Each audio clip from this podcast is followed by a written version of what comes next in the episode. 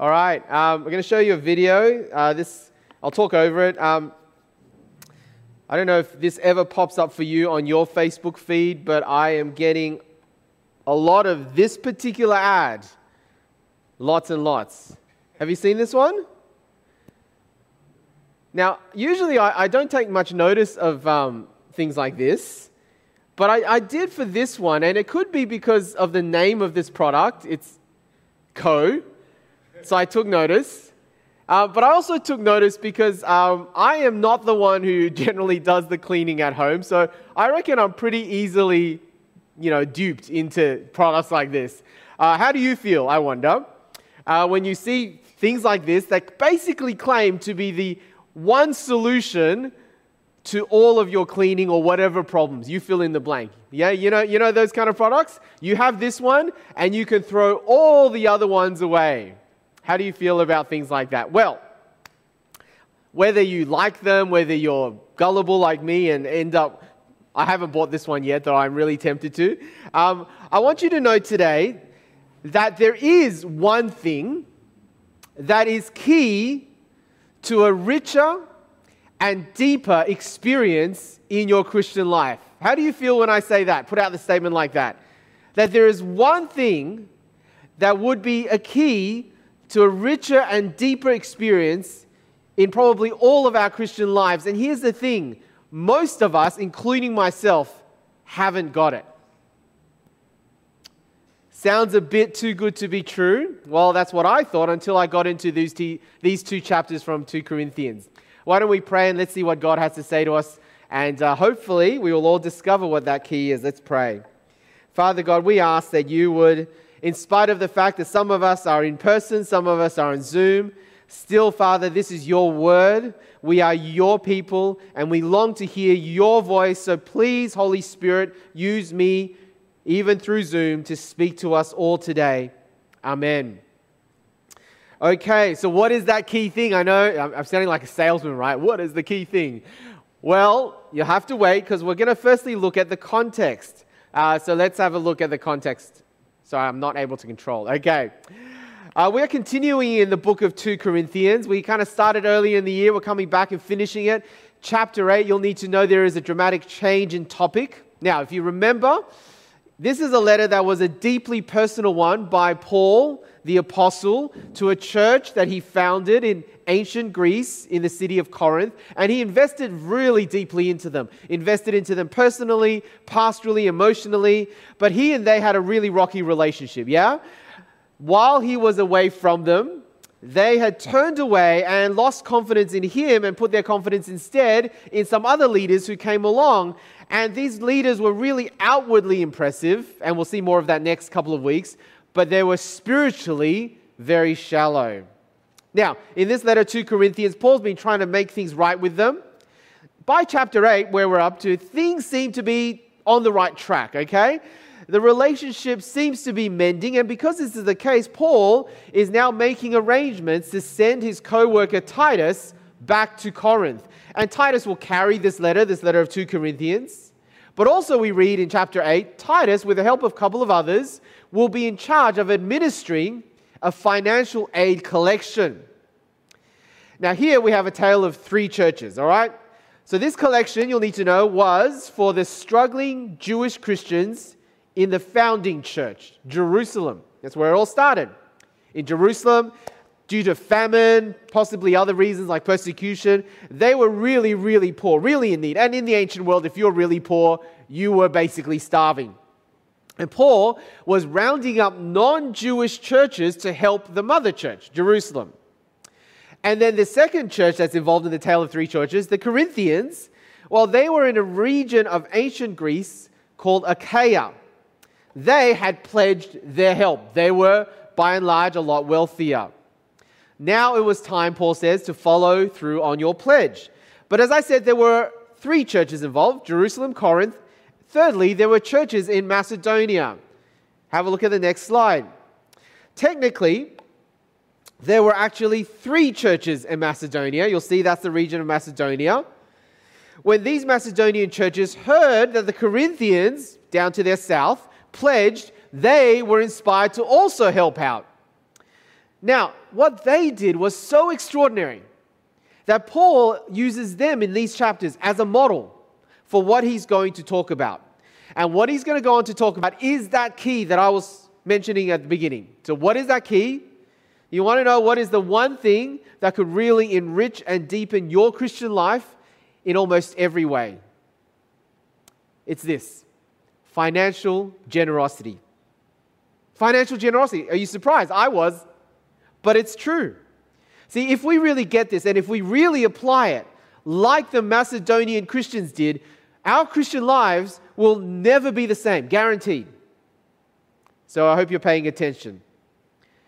Now, to get this key, we need to grab hold of the key verse. By the way, we're going to put our outlines online from now on uh, through the Bible app. You can go to go.swec.org.au slash outline, and you can either access it on your web browser or if you log in, you can connect it to your Bible app. It's all free. Anyway, verse 9 of chapter 8, have a look at the key verse. Next slide.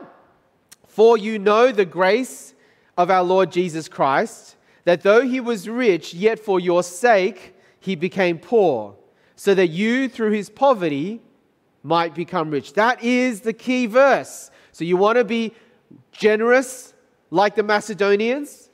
Paul says you've got to look to Jesus. And Paul also says in, in Philippians, by the way, Philippians 2, next verse, uh, next slide.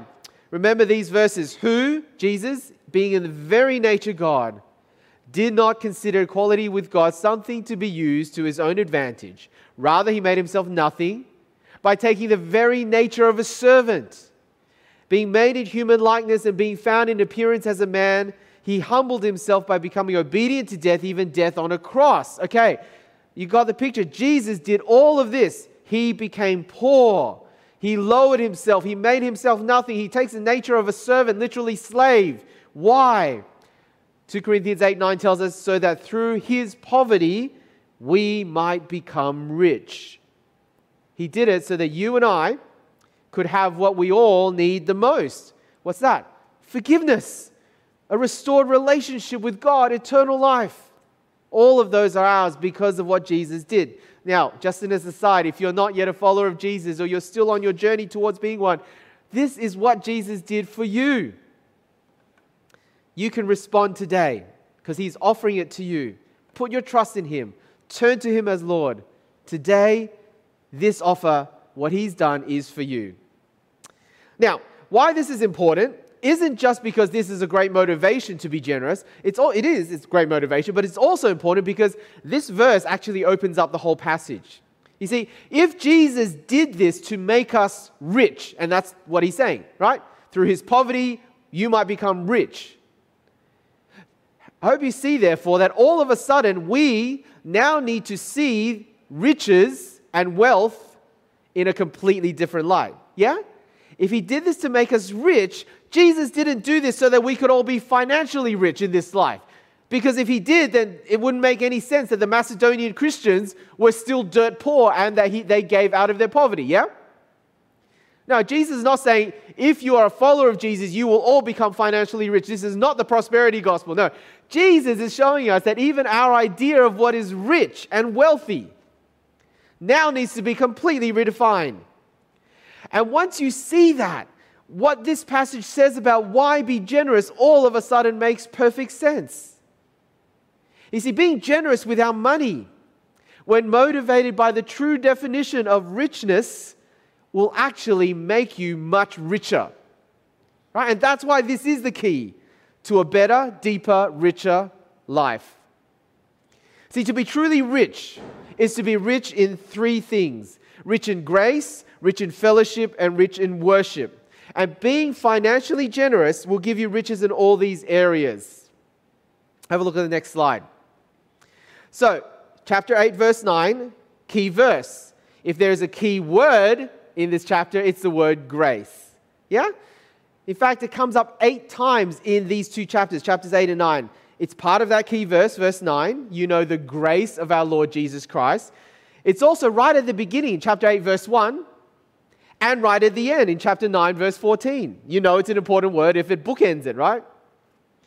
When talking about giving, whether it's the Macedonian example or what he's now calling on the Corinthians to follow up and do in their pledge, or when he's talking about what Jesus has done, Paul uses again and again the word grace. Now, those of you familiar with the definition of grace, it may seem like duh, too obvious. I mean, grace means generosity. So by showing generosity, I'm showing grace. That seems really obvious. Well, it's true. But I want you to look closer. Chapter 8, verse 1 tells us that when the Macedonian Christians gave, it wasn't their grace that was in operation. But notice, whose grace? The grace that God gave them. It's not their grace that made them generous, it's God's grace that made them generous. Isn't that interesting? Because grace here and elsewhere, in fact, in the New Testament, doesn't just mean generosity or undeserved kindness. Grace, when it comes from God, is a blessing. You got that? Grace is a blessing. And that's why we say the blessing, right? It's actually from the end of 2 Corinthians. The grace of the Lord Jesus Christ, the love of God, the fellowship of the Holy Spirit be with us all. That blessing of grace is a blessing. See, grace is an undeserved, generous blessing from God. But more than that, grace is also a blessing that empowers that gives you the ability to act, that gives you power for living. Empowering grace is, in fact, behind the idea translated as spiritual gifts. Just to give you a little bit of New Testament Greek, grace is charis, spiritual gifts is charismata. It's basically the same word. All right? When God gives you spiritual gifts, He's giving you an empowering blessing of grace. Now, you see that in verse 7. Have a look there, next slide. But since you excel in everything, and he's going to list some spiritual gifts faith, speech, knowledge, complete earnestness in the love we have kindled in you, see that you excel also in the grace of giving. You see, you have one set of graces, now excel in the other grace. So, if you like, here's a good definition of grace here in 2 Corinthians 8. Next slide. Grace, you can see it as undeserved and empowering blessing. Right? That's a nice little definition. That's a fuller understanding. You see, Paul says in verse 7 both the Corinthian and the Macedonian churches have evidence of God's grace in the empowering sense.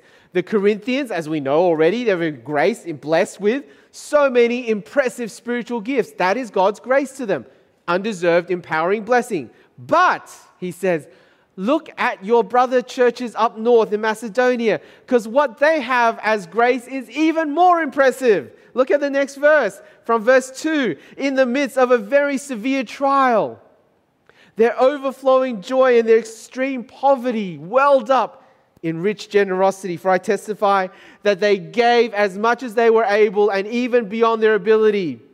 Entirely on their own, they urgently pleaded with us for the privilege of sharing in this service of the Lord's people. How embarrassing is it for you who are Chinese and you go to a restaurant and your parents and your aunties and uncles fight for the bill? So embarrassing, right? Every Asian kid has grown up watching their parents argue for the bill with some guests. That's what the Macedonians were doing. They were fighting for the bill. They begged Paul, please let us give. And Paul presumably didn't ask them to give because they were so dirt poor. He didn't want to put them in more poverty. And they said, No, we must give. That, you see, is God's grace in action.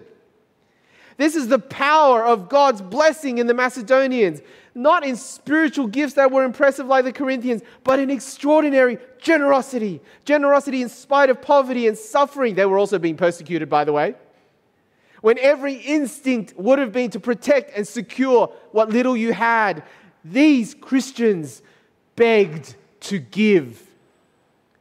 Now, isn't that amazing grace in operation? And I wonder, given the choice of grace, spiritual gifts, or generosity, which one would we naturally choose? Probably 100% of us would choose, give me the spiritual gifts. Yeah? So here's the question if you want to experience more of God's grace, God's empowering blessing in your life, then you've got to be like the, we got to be like the Macedonians. Isn't it rich and wonderful to be like the Macedonians? To have this much grace in your life. Here's the thing about God's grace God's grace is like water. Sounding a bit like Bruce Lee. God's grace is like water. Water must flow into a pond and flow outwards. Okay, that's sorry, sorry, Bruce. He's dead. Anyway, water has got to flow in and out. If water doesn't have an outlet, it becomes stagnant. Here's the thing experiencing God's grace, if you want to experience more of His grace, if you want to experience a fuller grace of blessing, empowering blessing in your life, it's got to come in and it's got to go out, right? His empowering blessing must flow out of our lives. And the more we do that, the more like the Macedonians, we will be really rich in grace. But the next one, grace. Second one, fellowship. I wonder what you think of when you think of the word great or the words great fellowship. What do you think of? Is it some massive meal that you share with your CG group? Uh, a games night that you play, hanging out together, singing some songs together, uh, maybe, you know, church camp. What do you think of when you think of great fellowship? Here's the thing two times this word, translated as fellowship, is used in chapter 8 and chapter 9. And probably neither time it's used or in the rest of the New Testament is going to match up with what we define as great fellowship. That's going to be the surprising thing. The word fellowship, uh, Greek word koinonia, is also sometimes translated as participation or partnership. If you like, it means a deep sharing, a sharing on a very deep level. So in chapter 8, verse 4, you get that use of koinonia. Macedonians, they begged for the privilege of sharing, koinonia, fellowship in the service of the Lord's people. So by financially giving to the Jewish believers in Jerusalem, fellowship happened because a bond was created.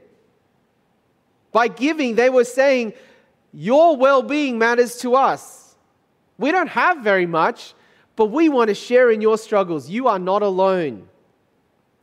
But you see, that goes both ways, that bond, because the Jerusalem Christians will now pray and give thanks for these brothers and sisters in Macedonia in a way they've never prayed before. Look at the next verse, next slide. Chapter 9, verse 14. And in their prayers for you, their hearts will go out to you because of the surpassing grace, is that word again? God has given you. See, it goes both ways. That's how beautiful fellowship can be. When it's true biblical fellowship, it goes both ways. Now, you don't just see that here, you see that all over Paul's letters. If you've read the book of Philippians, by the way, the Philippians were one of those Macedonian churches. Paul has such fondness for that church because of their fellowship, partnership, koinonia, sharing in the gospel, he says, from the very first day until now. Because they kept sending him financial aid, again, in their poverty. But when that happens, fellowship deepens joy grows, prayer is multiplied. Did you know that when we financially partner with our missionaries, that is what's happening? We are not just sending money, are we? We are deepening fellowship. That's what's happening. And that's why they, you know, do videos for us and write to us with such fondness. And when they pray for us, they do with such fondness because fellowship has been deepened. Did you know that when you give regularly to your church, that is also what's created? Please never think of your financial giving to church as paying for services.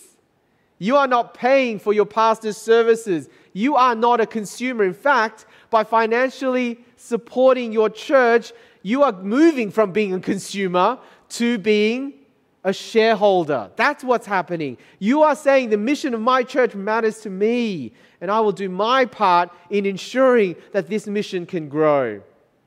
And we, as your church leaders, your pastors especially, we know and love this that you're partners with us. We don't feel alone. We know that you're right invested in this as much as we are. And so we love and serve you and pray for you with even more joy. That is richness in fellowship, is it not? There's a joy of deeper relationships that's created when we financially partner. Do you long for relationships like that? Do you long for fellowship like that? Be generous, that's the key. Thirdly, worship. It's the next way in which richness is richer. These chapters uses lots of words and ideas that actually come straight from the realm of worship especially from the Old Testament. Now, it's especially clear in chapter 9, verse 12, but I'm going to use the ESV. Have a look at the slide uh, because it translates it even more clearer, clearer. It says in the ESV, for the ministry of this service, both of those words are going to be words from the Old Testament. Ministry of this service is not only supplying the needs of the saints, but is also overflowing in many thanksgiving to God. All right, those two words, they are words used in the Old Testament of priestly duties in the temple. Did you know that by financially giving, that is a ministry? Did you know that it is like a priestly service to God? It's even clearer in Philippians, Philippians 4:18. Look at the next slide. Paul is talking about the support that they sent him, and he says, "They this support, this financial generosity is a fragrant offering, an acceptable sacrifice pleasing to God." See, the grace of giving, financial partnership is a form of worship. In my backyard, there is a weed, and I don't even know what's called, but it's one of those creeping vine ones. I don't know if you know what they are, what they do, but this one is so hard to remove because it wraps itself around, you know, not just the branches and the trunk of the other plants, it also kind of digs into the roots. It's horrible, this weed, this vine. Money does that in our lives, doesn't it? Money is a great servant, but a horrible master. Money taps into our deepest desires, doesn't it? For approval, for security, for pleasure, for control, for self worth. You find an idol in your life, and chances are money and materialism is one of the primary ways that you are tempted to serve that idol. Am I right? Right. And there's a reason that Jesus spoke about greed more than any other sin. Did you know that? There is a reason money is called a root of all evil in 1 Timothy, and that greed is called idolatry in Colossians. And so you see, that's why being generous can actually deepen our worship of the true God. Because done rightly, money goes from being a servant of idols to being a servant of God. When we release our money for the sake of others, we are also releasing, don't you see, idols in our hearts to God. We then look to God to satisfy our deepest needs. And what happens? Worship is richer, worship is deepened. Of course, it will. And if that's not enough, also in chapter 9, verse 12, this ministry of giving, this worship also, it says, overflows in many expressions of thanks to God. Giving multiplies praise. It's an act of worship and becomes a catalyst for more worship. So, back to my point. Did you know that financial generosity can do all that? It can make you rich in so many unexpected ways, truly rich. It'll multiply God's grace in your life. It'll deepen your fellowship with others. It'll expand your worship. So let me ask you are you truly rich? And do you want to become even richer where it counts, where it'll matter for all eternity? Because that is the key. And it's been given to us. So let's apply it practically. My third point the how and the what. There's so many things in this chapter, two chapters actually. We only just did a quick overview. Please read it in your own time because we didn't get to cover this in CGs. Let me finish by asking though, what does it tell us about the how we give and the what we give towards? So, firstly, the how. There's a couple of points there. Firstly, is cheerfully. Next slide. Let me show you chapter 9, verse 7. Each of you should give what you have decided in your heart to give, not reluctantly or under compulsion, but God loves a cheerful giver. A sermon illustration I read, probably not true. Anyway, it's a good one. A guy um, at church, they're passing around the plate. Um, remember when we used to do that? Pass around the. Yeah. And uh, a guy mistakenly puts in a $100 bill instead of a $5 bill. In America, they all look the same. They're all the same size, all the same color. That's what he did. Afterwards, he kind of sheepishly goes up to the usher and says, I'm sorry, I was supposed to put in a $5. I put in a 100 instead. Can, can I swap it back? The usher obviously says, No, we can't do that. You know, just for transparency and honesty, you can't do that. And the guy goes, I guess I will receive my reward in heaven for the $100. And the usher said, No, no, no, your reward in heaven will be $5 because that's much, how much you gave in your heart.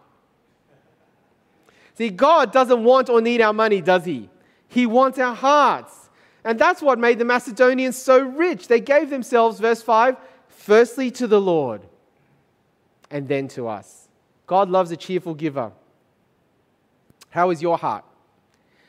As you give, and especially if you set up like regular giving, is it cheerful or is it reluctant? When you set up your net banking every year or whenever it is you review yourself, are you like, oh gosh, I can't believe it? Gotta give again. With pain, I'm gonna click the set up direct deposit. Or do you give it joyfully? How is the status of our hearts? Because if it's not cheerful, then maybe there is a blockage in our experience of God and His grace. Maybe something that we need to examine and bring to God. Secondly, the how. Proportionately. All right, cheerfully, proportionally. Once you have the willingness, then how much you give is a matter of how much you have. Look at verse 12. Next slide. For if the willingness is there, the gift is acceptable according to what one has, not according to one, what, what one does not have. Remember, the Macedonians would not have given a lot compared with the others, would they? But it's like the widow that put in the two coins, all that she had. God recognizes the little that they did give in proportion to the little that they had, and it was a lot in proportion. How much to give? Well, many will set a percentage. There's something called tithe that's mentioned in the Old Testament. By the way, it's not mentioned in the New Testament. 10%. And some people say, well, that's the rule of giving. Now, I think the tithe 10% is a good guide. In many situations, it might be a good starting point. But I actually think when it becomes a rule or a law, it actually hinders, actually hinders generosity. Have you thought of this? See, I doubt the Macedonians only gave 10%. Right? They gave beyond their ability. Also, here's the thing if you give 10%, what happens when your income increases? I mean, yes, the proportion of what you, I mean, what you give increases because it's 10% of a greater amount, but it also then allows you to increase your standard of living or what you keep and your disposable income almost infinitely too. Let me give you an example. Um, for example, when you were earning $20,000 a year, if you gave 10%, that would leave you with 18,000. Say you're now earning $200,000 a year. By giving 10% now, you're all of a sudden left with how much? 180,000. Say you're earning $2 million a year. Giving 10% now leaves you with $1.8 million. And the question is do I then get to keep the 90% for myself as my income continues to rise and I just keep buying bigger houses, bigger TVs, bigger cars? You know, the pastor and preacher and revivalist John Wesley, as a young man when he was dirt poor, he figured out, I only need this much a year to live on. For the rest of his life, he lived on that. And by the way, towards the end of his life, he was earning quite a lot of money. He wrote books, his sermons were published, he was getting pretty wealthy. He gave away everything and still lived on the same amount. Probably indexed to GDP. I don't know. Something. All right, but he gave the rest away. When he died, there were only a few dollars equivalent in his pocket because he figured out that I don't need that much to live on. So here's a challenge. Have you ever thought about every time you increase your income, get a pay rise, get a new job, just get married and now have two incomes? Rather than stick on the same percentage, have you thought, as my income increases, I'm also going to increase the percentage? All right, that's the how. Let's go to the what. What? What do I give towards? From one perspective, giving to anyone in need is a good thing, right? It's good giving. But then there are so many options. So, what are some guiding principles? Now, let me give you a couple. Look at Galatians chapter 6, verse 10. It's a nice verse here that I think just gives us a bit of guideline. Therefore, as we have opportunity, let us do good to all people. All right. All people. But especially to those who belong to the family of believers. While we want to meet the needs of anyone and everyone we can, we want to especially support, firstly, family. All right, look at the next slide. Our spiritual brothers and sisters in Christ, our spiritual family, come first. That is a principle in the New Testament and other places. So that means those of, among us who've lost jobs because of COVID or have financial needs, right? They should be our responsibility first and foremost as a local church family and then outward from our local church family to other churches who are God's people. Family should be our first priority, spiritual family. But then the second is this gospel.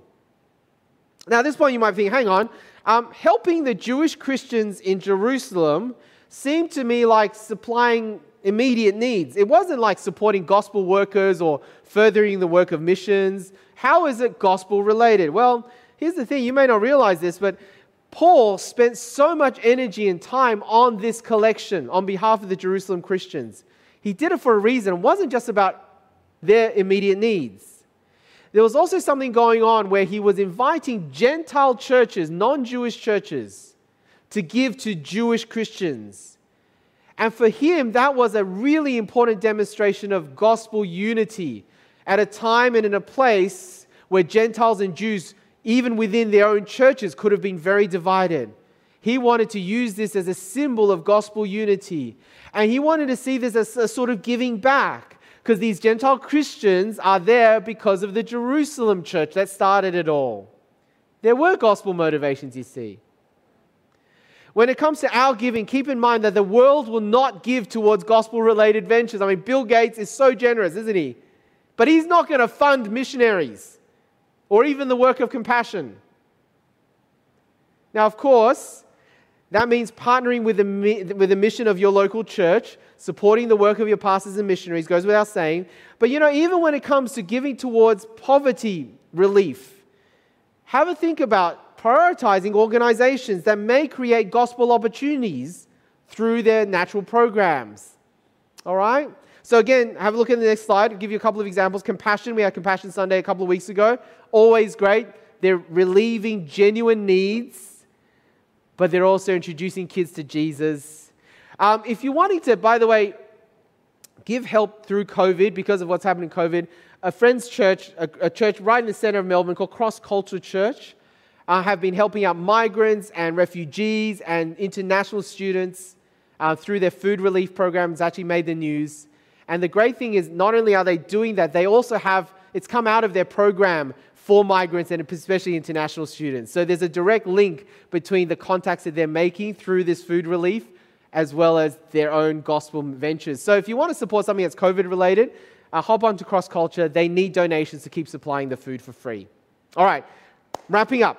Uh, I don't know if you've heard of the billionaire Chuck Feeney. Have a look at the uh, slide. I'll show you a picture. He made the news a week ago because he finally managed to give away his fortune $7.5 billion. $7.5 billion he gave to charity throughout his lifetime. And he is famous because he models um, to people like Warren Buffett, Bill Gates, people you might have heard of, who have all pledged to that they would all also, because of Chuck, give away all of their fortune to charity before they died. And Chuck finally achieved that last week. He's still alive, but he finally gave away $7.5 billion. And he says he could not be happier. He was so happy. It's given him so much joy. And it's not surprising that non Christians have also discovered the joy of generosity. But you see, even more is promised for you and me if we are God's people. Remember, God is promising that the more we cheerfully and joyfully release, the more He will multiply and enrich us in the ways that really matter. See, God is saying to you today, Will you believe me on this? Will you trust me on this? Your hoarding and your materialism and your wealth, it's actually robbing you of true riches, of deeper joys. So, how about it? Will you trust me? Will you be exceedingly generous and come and share in my joy and the richness of what I have to offer you? Will you? Let's pray. Father, we pray that you would release in us so much grace, the grace of generosity, so that we might share in true richness and Jesus might be honored. Amen. We have some discussion questions. By the way, it's online on, on the Bible app. Uh, but have a look at the next slide. Just give you a couple of discussion questions for your groups later on. Uh, what does your attitude to and the use of money reveal about what's important to you? Does it reveal idols? I know it does for me. And what might being more generous mean for you in your current situation? Everyone's situation is different. So, what would it mean for you? All right, thanks.